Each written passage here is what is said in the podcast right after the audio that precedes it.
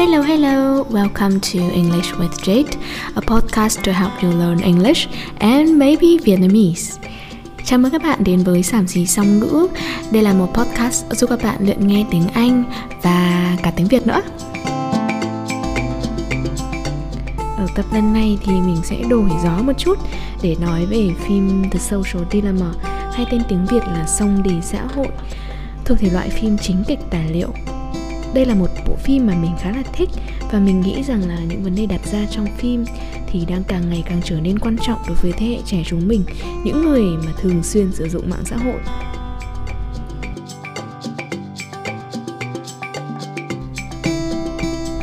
Docudrama is a hybrid type combining documentary and drama.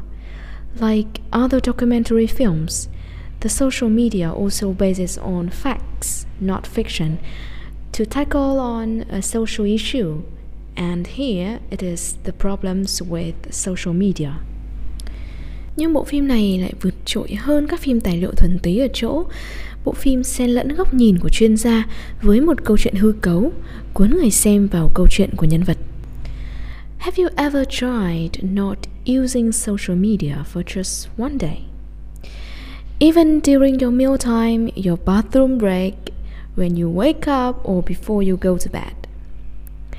This is the problem of the main character in the film. As a teenager, he cannot live without his phone. The problem began when his mom challenges him not to use his phone for 24 hours.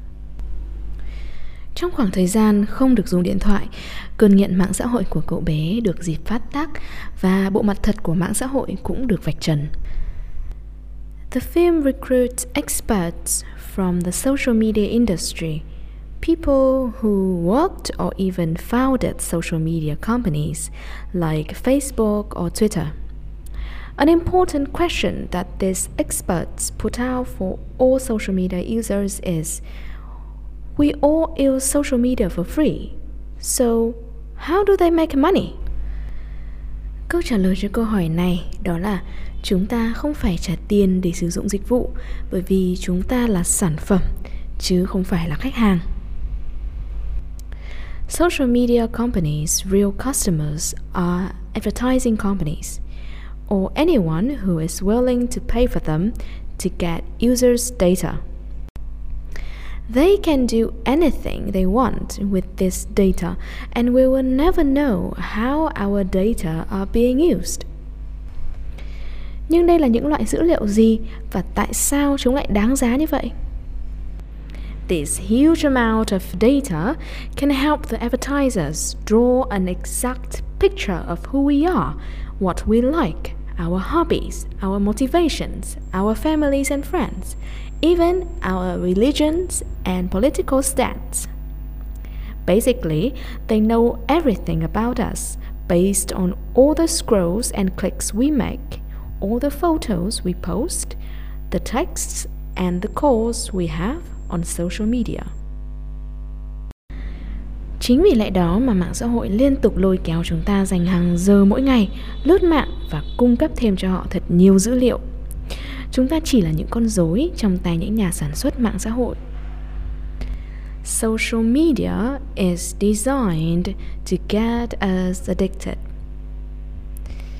They can only gain more money from our data, and they can only gain more data if we keep scrolling. Từng thông báo hiện lên trên điện thoại của bạn, những cú lướt, những lượt like, những gợi ý đều nằm trong sự tính toán của người thiết kế, sao cho bạn dành nhiều thời gian nhất và cung cấp nhiều thông tin nhất về bản thân mình cho bên thứ ba, bỏ tiền ra mua và sử dụng theo ý họ. Some of us may already know this. Some of us may not even care about this. Okay, they use our data, so what? Vấn đề nằm ở chỗ chúng ta không bao giờ biết được dữ liệu cá nhân mình sẽ được sử dụng vào việc gì. Bên thứ ba có thể dễ dàng tận dụng những điểm yếu của chúng ta để lôi kéo ta làm một việc gì đó. Nó có thể chỉ đơn giản là mua một số sản phẩm mà ta không cần dùng tới, hay nghiêm trọng hơn là lôi kéo ta chia sẻ những thông tin sai sự thật. Even the fact that we spend so much time using social media can have negative effects.